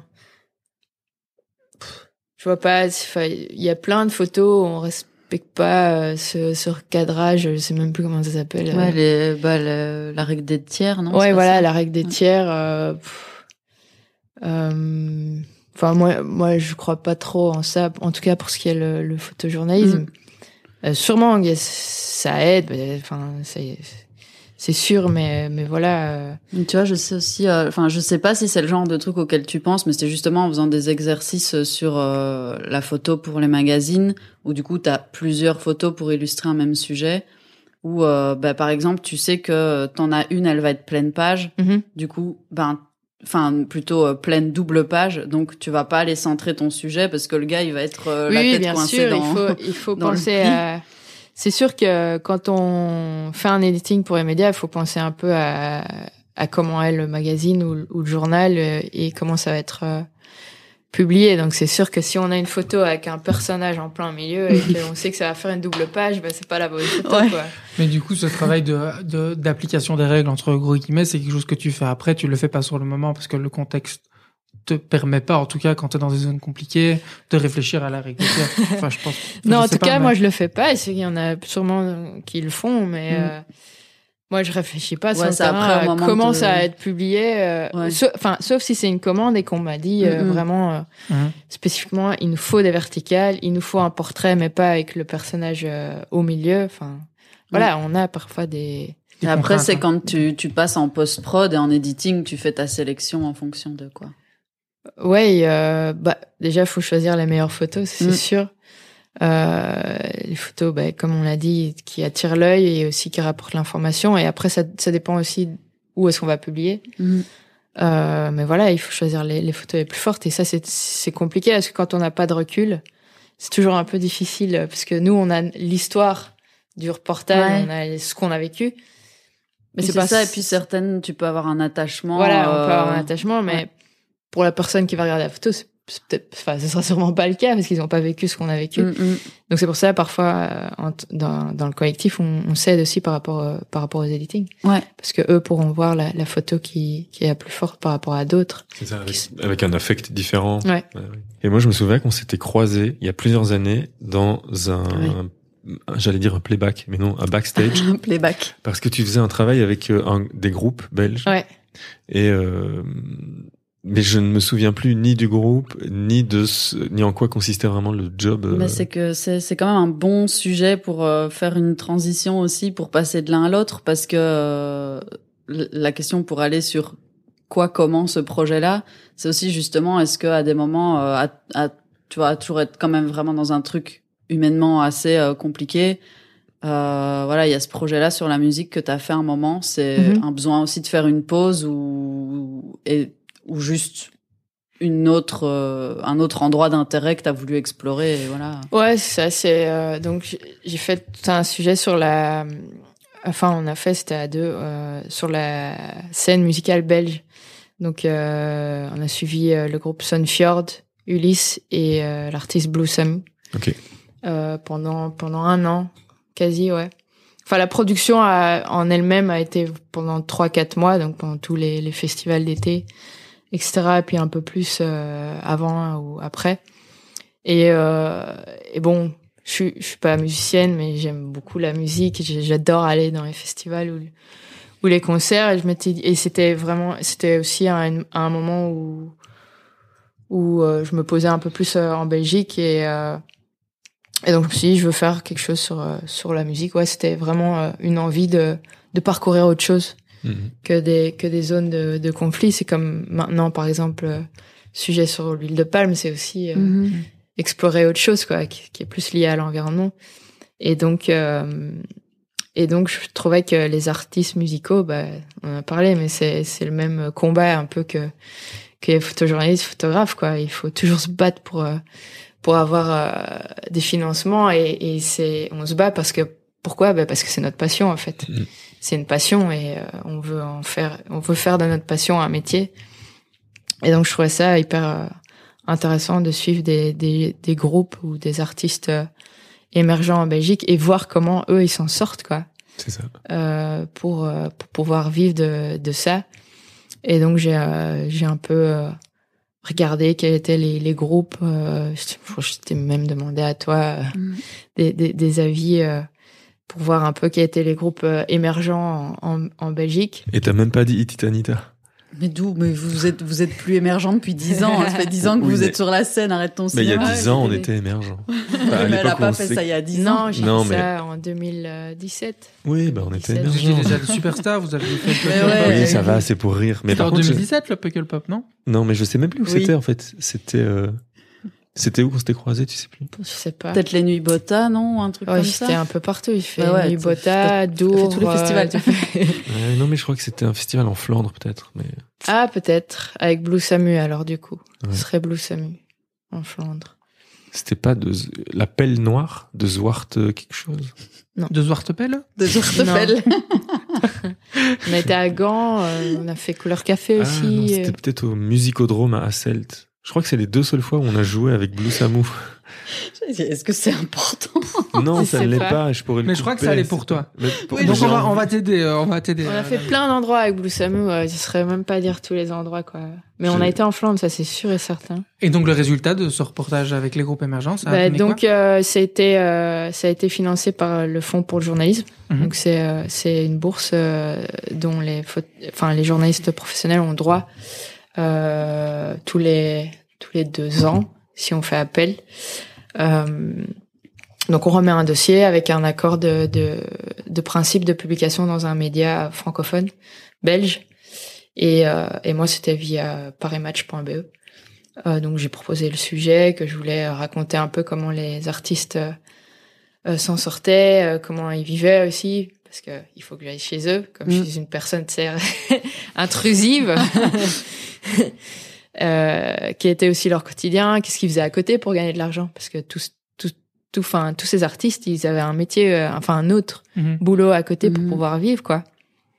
Et donc c'est ça que que j'ai proposé, ça a été pris et ça a été un, Un reportage sur Paris Match, pas vu, c'est ça? ouais, c'est ça. Donc c'était multimédia. Ah ouais, c'était ça, parce que vidéo. j'allais dire, c'était pas que photo, tu faisais de la Ah non, aussi, il y hein. a une grosse grosse partie Ouais. euh, vidéo, euh, un peu moins écrit, mais c'était vraiment vidéo euh, écrit parce que bon, c'est de la musique. Donc la musique sans le son, euh, C'est pas la ça même aurait chose. été dommage. Et euh, ouais, donc voilà, ça a été publié euh, euh, dans parismatch.be. On mettra le lien. hein. Il existe toujours le. Oui, oui, il existe toujours le lien. On mettra le lien dans le. Le lien est dans la description. Et du coup, t'as un endroit où tu re- euh, regroupes euh, tous tes reportages. euh, T'as un... Euh, On est dans les liens. T'es déjà à la fin du, du- de l'é- du bot de l'épisode. Ah ouais, toi. mince. Et je Non, pensais ça, mais donc ça veut dire que si tous tes reportages sont sur ton site internet, ton site internet c'est comme un média finalement. Oui, mais quand euh, ce sont des reportages qui sont pas publiés, je mets pas l'entièreté. Ah oui, c'est ça. Et après, je suis pas très forte pour mettre à jour. Mais par contre, t'as le droit des trucs que t'as vendus de les mettre sur ton site. Ah oui, bah ça reste. Allez, sauf si c'est une commande d'un média. Ouais. euh, je reste euh, propriétaire de tous mes reportages. hein. Ouais. Il y a... Jamais on m'a dit quelque chose parce que j'ai mis sur mon site internet. Quoi. Ok. Oui, c'est parce que les trucs de droit, moi, je comprends pas trop comment ça marche. donc. Non, non, je reste euh, propriétaire de toutes mes images. ok. C'est ça. Mais donc oui, ça, ça pourrait être comme un vrai média, puisque tu, pourrais aller t'informer en allant oui, sur bien ton sûr, site. Quoi. bien sûr. Voilà, mais si vous n'êtes ouais, pas trop friand de mise à jour. Après, mon site à moi, c'est pas le meilleur, mais si, enfin, avec le collectif UMA, euh, dans une semaine, on va avoir un nouveau site internet et c'est vraiment une, une plateforme euh, que je considère journalistique parce qu'il y a les photos, mais il y a aussi tous les textes. Oui, c'est ça. Euh, Enfin, sauf des, des projets en cours, évidemment, mais tout ce qui a été produit à l'avance, euh, on retrouve tout le contenu euh, journalistique. C'est une euh, vraie archive de tout votre travail. Ouais. Quoi. Ouais, ok. Super. Bah, on mettra le lien. En plus, à ce Mhm. moment-là, le site sera sorti. Ouais. Donc, euh, Ouais, Trop bien. exactement. bim. Et quoi on... Est-ce qu'on a Ben, des- alors, je sais pas, est-ce que, est-ce qu'il y a euh, quelque chose dont on n'a pas parlé, que tu voudrais, dont tu voudrais qu'on parle? Non, je crois que vous Et avez tu fait parlais le tout à l'heure de, il va y avoir une expo euh, Ouais. avec les photos de foot. Il va y avoir une expo itinérante dans tout Saint-Gilles Euh, pour le projet euh, foot féminin. d'accord. Donc ça va commencer le, le 12 mai jusqu'au 12 juin. Et donc euh, dans différents lieux de Saint-Gilles, euh, on peut voir les, les reportages du projet What the Foot. d'accord. Est-ce qu'on sera dans les Eh ben, temps? du coup, regarde Benja, dans, le- parce que j'ai pas mon, télé- mon calendrier sur moi, mais euh, peut-être qu'il restera deux, trois jours pour aller le voir? Exact, ce sera le 3 juin. Ah Ouais. bah voilà. Ah, bah, toujours voilà. là. Voilà. Du Donc, coup, on est en plein dedans en et plein à l'expo What the Foot euh, dans Saint-Gilles. Allez voir Saint-Gilles. Allez voir Saint-Gilles. Voilà, c'est un parcours euh, photographique, on va dire. Ok, super. Photographique, journalistique. Très bien. Bah, Est-ce que c'est pas le moment de faire des recommandations culturelles puisqu'on a déjà commencé eh ben ouais, Oui. bien sûr. Qui se lance en premier? Bah, Parce que c'est toi qui commence, vie. Ouais. Non. Non, c'est pas- non, voilà, donc c'est pas vie. Bah, je commence, moi. réfléchi. Allez, vas-y, Benja. Ouais, j'en ai deux. J'ai un film. Ah ah, étonnant. Non, un film. euh, Après, je sais pas trop où on peut le regarder parce qu'il a pas été distribué en Belgique. Oh oh. Euh, Tiens, moi, je- comment l'as-tu vu? Moi, Grâce à un cousin américain. euh. Non, non, non, non, je l'ai vu sur BTV. Euh, voilà. Ah bon? Euh, oui, j'ai BTV via une partage de comptes. euh, bref, voilà. Et c'est Light of My Life, ça s'appelle. C'est un film de et avec Casey Affleck, le frère de Ben. Euh, et c'était super. Et qu'est-ce que je peux dire sur ce film à part que c'était super? C'était bien. Ça faisait longtemps que j'avais parce que je savais pas trop ce que c'était, ce que ça racontait. Et donc je vais pas trop en raconter parce que c'est assez Ouais, malin. sans, sans nous spoiler, Nous tout le truc, juste le début, de quoi ça s'agit. euh, C'est un monsieur qui est qui joué par Casey Affleck qui est avec son enfant mhm. euh, dans une situation de survie, je dirais. Ok. Voilà. Et puis après, euh, on, on les voit évoluer dans un monde qui est pas trop loin du nôtre. Et où il s'est passé des choses et c'est assez bien raconté parce que c'est pas raconté avec un encart euh, comme c'est fait parfois dans les films en 2050 euh, tout le monde est mort et c'était triste. C'est raconté de manière un peu plus subtile et tout et euh, c'était bien. Donc, Voilà. le titre Light of My Life. Ok. Euh, ça c'est la première reco et deuxième reco un vieux truc, un vieux truc que j'ai réécouté il y a pas très longtemps. C'est euh, donc vous voyez le groupe euh, Ju- Justice, On en a déjà Euh, je connais pas. C'est quoi non un groupe euh, de, de musique électronique euh, français, bref, euh, dont un des deux a sorti un morceau tout seul. Euh, je sais pas si c'est quel, si c'est Xavier ou l'autre. Bref, bref, rien à voir. Mais ils avaient fait un mix pour euh, le Fabrique ou la Fabrique, je sais pas comment on dit, qui est une, une vieille boîte euh, ou espace de musique électronique euh, en Britannique, En Britannique. en Britannique, en chez les Anglais quoi, et euh, qui était reconnu pour être un endroit super avec un son de système de fou et qui a fermé depuis peu ou depuis longtemps, enfin bref, qui a fermé. Et ils éditaient des, des mix euh, en CD, comme le Watergate à Berlin le faisait, etc. Donc ils demandaient à des grands disques jockeys de faire des mix et tout. Et euh, Justice en a fait un, et le mix a été refusé. Euh, parce que ça ne collait pas au code ou à la Mm. direction artistique euh, du lieu, parce que les petits coquins, ils ont passé plein de tubes des années 80, euh, dont du Julien Clerc, Oh, Ok. qui est waouh. une espèce de tour de force, genre plutôt cool. euh, euh, voilà, c'est comme si on, je sais pas, je connais pas une boîte en Belgique ou un lieu alternatif qui pourrait ressembler à ça, mais bref. Il faisait ça souvent et c'était très fort. Et, euh, et donc le mix a été refusé, mais en, il y a quelques années, euh, Pedro. Winter, qui Ouais. est le qui était et qui est toujours le, manager du groupe, exactement, l'a euh, mis sur euh, SoundCloud. Donc vous pouvez aller écouter, Allez. il fait une cinquantaine de minutes. Et euh, le, le- la musique d'intro elle donne déjà le temps et euh, c'est super. Et avoir réussi à glisser Julien Clerc euh, ou à vouloir mettre Julien Clerc sur un disque de la fabrique, moi je trouve ça déjà très drôle. Oui. Et, euh, et, et voilà. Donc Il y a un truc qu'ils faisaient aussi, c'est euh, ils mettaient souvent dans leur mix un morceau de Paul Simon, euh, celui euh, j'ai oublié le nom, mais c'est un morceau hyper connu de Paul Simon de Simon and Garfunkel. Mhm. Et euh, connais pas.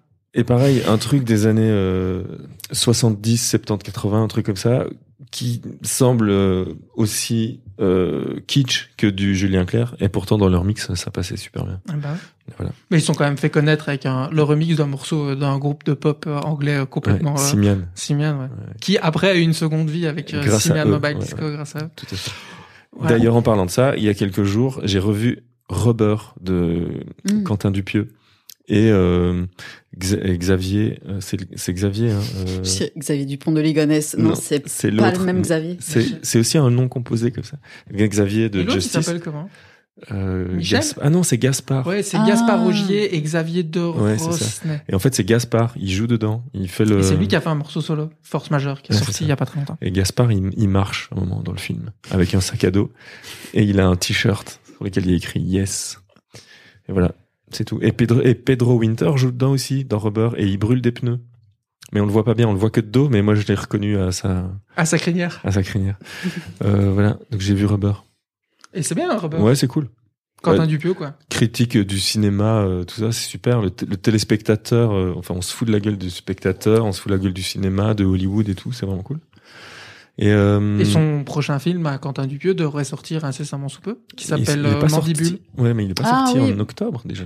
Alors, il est, je crois qu'il a fait euh, moins d'une semaine. Non, je crois que Mandibule, il a fait quatre jours, puis fermeture des salles, et donc du coup, euh, là, il est en attente sur les étagères. À mon avis, ça fait partie de ceux qui vont faire les premières semaines euh, des réouvertures des salles avec des jauges un peu approximatives où on peut pas tous s'entasser. Du coup, bon, pour qu'ils aient quand même une vie en salle malgré euh, les euh, conditions. D'ailleurs, Monsieur Oiseau, on mettra un morceau dans la playlist. hein. Allez, Allez. et, euh, et le morceau de Xavier. euh, Et le morceau de Xavier Dupont de Ligonnès. qui s'appelle Gaspard Terrasse.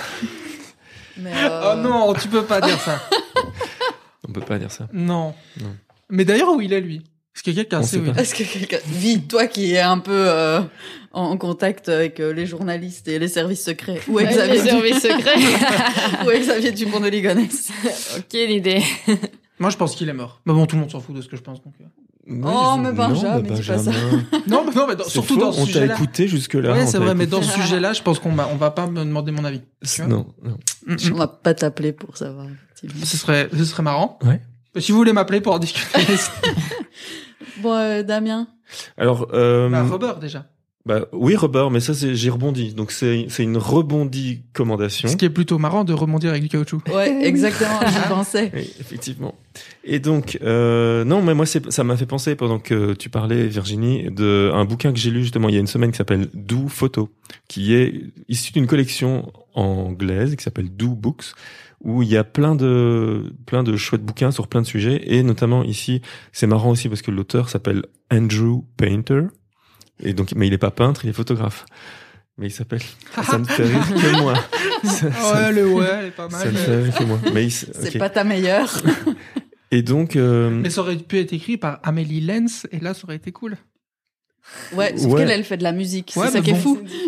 C'est fou, là vous m'avez perdu hein. Je-. Mais enfin. Non, mais oui, j'ai compris. Mais et donc ça s'appelle euh, donc Do Photo et c'est pas du tout un manuel de photo, mais c'est plutôt un donc un photographe et ça m'a ça m'a fait penser à ta pratique entre guillemets de ce que tu disais, le fait de de de t'immerger dans le monde des gens et de- dans leur intimité entre guillemets. Et lui, bon après lui, il est pas euh, il, il est pas dans des lieux chauds ou dans des il est pas reporter de guerre, mais en tout cas dans ses reportages photos, il va vraiment se bah, se plonger chez les gens et Mhm. il passe vraiment du temps, même si euh, il va faire que euh, 10 photos sur euh, 48 heures, mais il, il a vraiment ben, les 10 photos ne seront que bien parce qu'il a vraiment euh, pu s'intégrer complètement au, à, à l'univers des gens, quoi. Et il explique un peu ça dans le bouquin, donc le, bou- le bouquin est assez cool. Et la maison d'édition aussi, elle est chouette, et il y a plein d'autres livres sur plein d'autres sujets. Donc, euh, ben, je mettrai le lien, vous irez Mhm. voir. Et ils sont traduits Ouais. en français. Hein. Et alors certains sont traduits en français chez Pyramide. Et sinon, moi, l'autre euh, recommandation, vu qu'on est un peu dans la news, le reportage et tout ça, c'est une série bah, avec Maureen, on a recommencé. Ah c'est ta, non c'est ta reco. Elle est dans mes recos, mais Ah, c'est pas grave, j'en ai euh, une autre, voilà. je te la laisse aller. Ok. bah, euh, j'ai, re- on a replongé dans The Newsroom. Bah, moi, j'ai replongé. Bah Toi, ouais. tu découvres. Moi, je découvre et euh, mais je t'ai dépassé là maintenant. Ah non, j'ai, non. Vous faites des courses de série Ouais. Ok. On fait mais des euh, courses de non série. et donc The Newsroom, euh, voilà, bah ça se passe- euh, c'est euh, C'est la nouvelle pièce chambre. c'est la nouvelle chambre. The c'est ça. Newsroom. Alors, c'est C'est une plus. série sur l'architecture et ils font une nouvelle chambre. Non, Trop pas bien. du tout. C'est sur c'est pas, c'est pas, de nouveau, c'est pas une reco de première fraîcheur parce que là, ça a bientôt 10 ans. Mais, du coup, pour la re-regarder maintenant, euh, pour mon, dans mon cas, 8 ans après, euh, ça reste incroyable. Donc c'est Aaron, Sor- Aaron Sorkin oui. Qui sait écrire des séries, oui. Qui sait écrire- vraiment écrire écrire. tout court. qui Qui sait sait vraiment écrire tout court, qui sait écrire des dialogues et qui sait euh, com- composer des personnages Et qui sait réaliser maintenant. et qui et qui sait Alors, ça, c'est un autre sujet. Mais, Ah, on fait un podcast cinéma non, on maintenant. va pas faire un, justement, on va pas faire un podcast cinéma. Elle allait dire un truc négatif. Elle allait dire un truc négatif sur la réalisation d'Aaron Sorkin. Mais donc euh, voilà et donc The Newsroom. euh, bon, parfois je suis un peu perdu parce que c'est un peu trop. euh, je suis pas assez malin pour euh, certaines choses dans dans The Newsroom. C'est un peu trop euh, stratégique, politique euh, et donc parfois je comprends pas. Mais voilà, c'est moi. Je suis parfois un Et peu. ça con. raconte quoi? Et alors ça se passe dans une. euh, T'es dans une, une newsroom, rédaction Une rédaction. de euh, du journal prime time du soir sur euh, une cable news, tu vois, euh, une chaîne câblée euh, des États-Unis. D'accord. Euh, genre ce qui serait maintenant, euh, je sais pas CBS ou si je, je, je sais pas CNN ou un truc du style quoi. Et, euh, et donc ben c'est une c'est une chaîne fictive, mais euh, t'as vraiment le vrai fonctionnement euh, d'une rédaction. Et en fait c'est un truc, franchement ça te fait monter l'adrénaline quand tu Donc le c'est pas regardes. rigolo. Non. Ah. Mais c'est quand même rigolo parfois. Hein. C'est- Ouais, il y a des fois des, quipo- des quiproquos. euh, Ouais. C'est pas c'est pas de la comédie, mais euh, Mais il y a des y a moments où tu te marres quand même. On dirait vois. une comédie dramatique. C'est avec Jeff Daniels. Il a fait quoi d'autre, Jeff Daniels? Bah, du, une boisson alcoolisée. Avec son frère. Jack. Non, il y a surtout euh, aussi euh, Emily Mortimer que je crois pas forcément avoir vu dans d'autres choses. Enfin, je sais pas. Mortimer, c'était pas le chat ou... je connais pas. euh, Je connais C'est pas. Benjamin euh, Shaw aujourd'hui. sa, dis- sa, sa disco, putain, sa filmo. Mais, euh, mais son personnage, euh, Mackenzie McHale dans la, dans la série, moi je l'adore, je l'aime d'amour, elle est géniale. Mais c'est les deux personnes euh, connues Oui. de la série. C'est ça. C'est non, il y a, euh, figure-toi, il y a aussi euh, Dev Patel Ah oui, il y a dans Dev ses Patel. premières années euh, où il fait de la série. Ouais. Ouais. Et, euh, et voilà. Et donc en gros, bah, c'est cette espèce de, de, de- de groupe entre le, le- donc la fille qui est euh, EP, donc EP, executive producer, et puis le Jeff Daniels qui est, j'ai oublié son nom, c'est Will quelque chose, qui est Euh, Will. Will Turner. Non. Et c'est aussi avec un W en fait. C'est tous les deux avec des doubles lettres. C'est Mackenzie McKay MM comme dans les comme dans Marvel. C'est des super héros en fait. Et Et Will. Wellington. Non, oui, c'est Will McAvoy. C'est ça, mais c'est un W à l'envers. Allez. Bon. Allez, on la garde. Et donc, euh, et donc voilà qui lui est the anchorman, donc le mec euh, qu'on voit quoi, donc le présentateur. Et donc c'est toutes ces relations. entre- écosystème, cet euh, Ce jeu de écosystème. pouvoir lié à Ouais, mais c'est- en fait, il y a donc forcément il y a un truc de hiérarchie, mais c'est pas. Alors si il y a un autre truc de jeu de pouvoir qui se joue en coulisses, mais je veux dire vraiment le fond du truc, c'est quand même justement comment tu fonctionnes en équipe et quelle est ton éthique de ok comment tu cherches tes sources, protèges tes sources, présentes une histoire de la manière la meilleure possible pour le mieux informer les gens de- possible quoi. D'accord. En si parlant c'est- français. Oui, je, en parlant, fran- j'allais dire j'ai perdu le français au cours de la phrase. Mais je crois qu'on a compris. Ok. Tu Bah, pouvais le dire en anglais. Et donc The Newsroom, c'est cool. Donc regardez ça Et parce on peut que regarder un- ça où? Euh, Alors, il faut euh, ça. Petit malaise, on parle de droit d'auteur et tout ça. Je vous laisse avec. On va couper ça au montage. Je ne répondrai pas à cette question. D'accord. Et sinon, Seulement en présence de mon avocat. Il y a The Morning Show dans une série aussi euh, Oui, sur, sur Apple, Apple TV, TV, plus, ouais. qui, qui est dans le dans le monde de du de la journalistique. C'est ça. Et là, c'est plutôt avec euh, Steve Carell qui a eu des mauvaises conduites, c'est ça? Plutôt mauvaise, ouais. Ouais, c'est ça. Est-ce qu'il n'y a pas Jennifer Aniston dedans Si, et il y a Reese Witherspoon. Mmh. Ah ouais.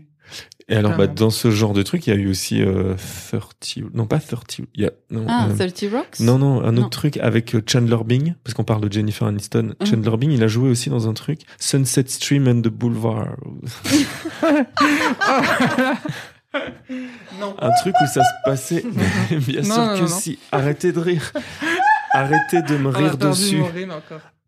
Arrêtez de me rire dessus. Mais Maureen, elle rit en anglais, t'as vu? Toi, tu Ah médites oui. en anglais. C'est ça qu'on avait dit l'autre fois. C'est- beaucoup plus facile méditer en anglais, c'est Et, ça? et Maureen, elle rit en anglais. Elle rit en anglais. On entend son rire qui fait un peu... Attends, Sunset Strip. Un peu, mais c'est plutôt britannique. Ah, euh, Sunset. Strip euh, TV Show.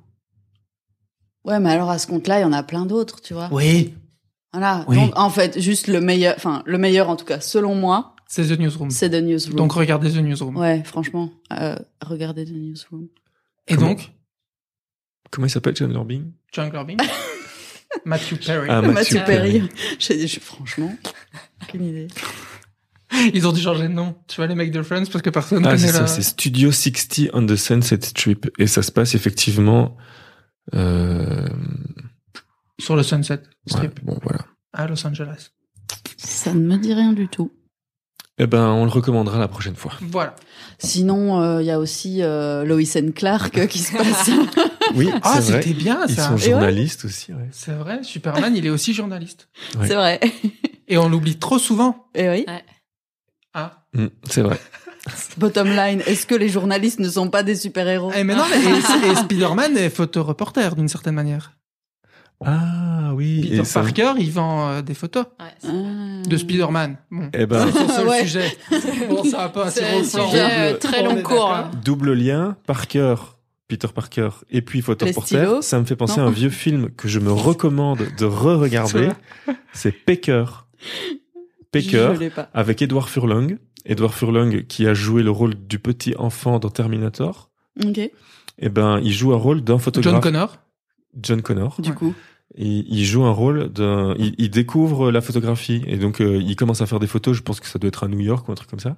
Et euh, une, une carrière s'ouvre à lui parce que il commence à prendre des photos. Il trouve un appareil photo. Et il commence à prendre des photos. C'est un vieux souvenir. Hein. Le film doit dater à mon avis de 98, euh, 98, 20, 2000. 60.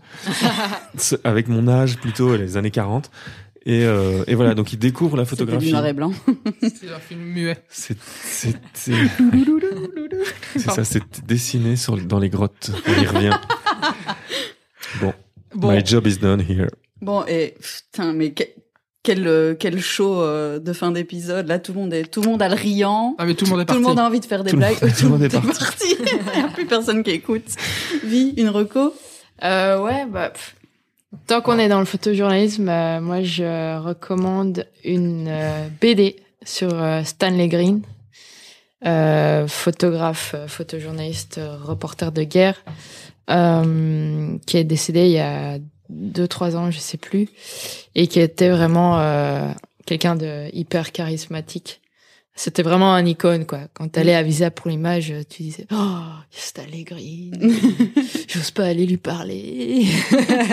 je veux juste lui dire que j'adore son travail. Enfin, J'adore ce que Il- vous faites. c'est ça. Il avait un petit groupe de, enfin, de groupies, quoi. Et, et voilà, il, euh, on avait tous euh, du respect pour lui. Et donc, cette BD parcourt un peu euh, son, sa vie. Euh, dès qu'il a commencé le, le photojournalisme, parce qu'il a commencé assez tard. Avant, il faisait plus fashion, un peu de tout, euh, photographie people. Et puis, il s'est mis euh, au photojournalisme euh, depuis euh, la chute du mur de Berlin. Et, euh, et donc, je trouve que c'est super bien fait comme euh, comme BD parce qu'on voit un peu son parcours de vie en tant que, que photoreporter, mais on, on raconte un peu aussi ses ces moments, euh, enfin où il réfléchit. Enfin, c'était quand même euh, un personnage un peu torturé comme ça. Mm. Et euh, c'est assez intéressant. C'est euh, Stanley Green, euh, Une vie à vif par J.D. Morvan et Tristan Filaire. Ça se lit super vite. Donc, euh, il faut pas se dire que je vais mettre une semaine. Moi, j'ai fait en, en une heure, une heure et demie. ouais. Et euh, c'est hyper euh, intéressant pour pour un peu euh, connaître la vie d'un d'un photojournaliste euh, un peu iconique, quoi. Ok. Trop bien. Moi, j'en ai encore une. du coup, 11, j'en ai puisque- 11. Non, j'en ai, j'en ai plus qu'une seule puisque tu m'as piqué The Newsroom. Euh, je voudrais recommander tout le travail euh, de Pauline Bunny, qui est euh, une pote connaissance euh, aussi en commun, qui est à la base également un photoreporter. Et donc forcément son travail photo, notamment le livre Génération Tahrir qu'elle a fait, et qui en fait après se décline maintenant en vidéo parce que donc maintenant elle est réalisatrice aussi. Et euh, moi, j'ai pu euh, suivre euh, une partie du montage qu'elle a fait sur son premier film, Rester vivant, qui est un documentaire de création. J'en profite du coup pour faire un bisou à Pauline Piris-Nury, la monteuse, et à euh, Laurence Belens, sa productrice de feu, parce que voilà, c'est c'est des meufs euh, qui qui font un excellent et magnifique travail. Donc, je pense que c'est toujours intéressant de name drop ce genre de belles personnes. Tout à fait. Et on peut voir alors. Euh, alors, je crois peut-être le peut-être son dernier court métrage qui s'appelle Shams, qui est aussi très beau. Hum, peut-être qu'il est encore sur Ovio, mais j'en suis pas 100% persuadée. Euh, il y a certainement de la VOD pour voir ça. Je, je n'en suis pas sûre sûre. Et Mais- le bouquin, il est trouvable. et le bouquin, il est encore trou- il doit rester encore des exemplaires trouvables, ouais. Hum, hum. Super. Donc on emballe. Et on wrap up. On wrap up. On est, bah c'est super. Merci beaucoup. Merci, merci à tous pour le, pour ce moment. Merci euh, Virginie de, Ben, merci. Nous avoir de accueillis. nous avoir Ouais. accueillis. Euh, on se, re- on, donc, on, te ret- on en a parlé tout à l'heure. On te retrouve sur ton site internet euh, qu'on mettra en lien. Mais si tu veux le redire, euh, comme ça les gens l'ont dans l'oreille en plus de l'avoir sous les yeux. Oui, ben, le site internet du collectif, en fait. Ah oui, d'accord. Collectifhuma.com. Ok, super. Nous, on nous retrouve sur amourchips.com, Tout à fait. sur euh, amourchips, que ce soit sur Twitter ou sur Instagram, et même sur Facebook. Et aussi sur Patreon, pour euh, les gens qui ont trop d'argent et qui veulent... Non, ou même nous- ceux qui en ont pas beaucoup et Même qui veulent l'utiliser à bon escient. Ah, Il y a ça aussi. Mm. Et donc, si vous avez de l'argent à nous euh, prêter, parce que finalement, on va faire que le réinvestir dans de nouveaux podcasts, ben euh, allez sur notre Patreon, c'est patreon.com slash amourchips. Et euh, voilà, il y a plusieurs formules d'abonnement. Et puis, euh, donc, euh, merci déjà. Et, puis, euh, on se voit dans 15 jours Ben pour oui. euh, la dernière de la saison. ce sera la dernière de la saison. Et pourquoi, pourquoi on doit le dire doucement Parce qu'on a plein de surprises. Ah ouais, c'est vrai Et comme ça, on peut réutiliser la fin de cet épisode pour faire du ASMR. Et on va faire des millions de vues sur, sur YouTube. Des milliards. Des milliards. de milliards. vues sur YouTube. Des milliards. Bon, allez. Merci beaucoup. Allez, Ciao, salut, bye. Salut, bisous. Ciao. Et voilà, vous venez d'écouter Amour, Gloire et Chips. Cet épisode a été enregistré et produit par l'équipe Amour Média, Benjamin, Maureen et moi-même, Damien. Il a été monté et mixé par Maureen et les musiques du générique sont signées Alain Deval. Merci beaucoup et à dans 15 jours.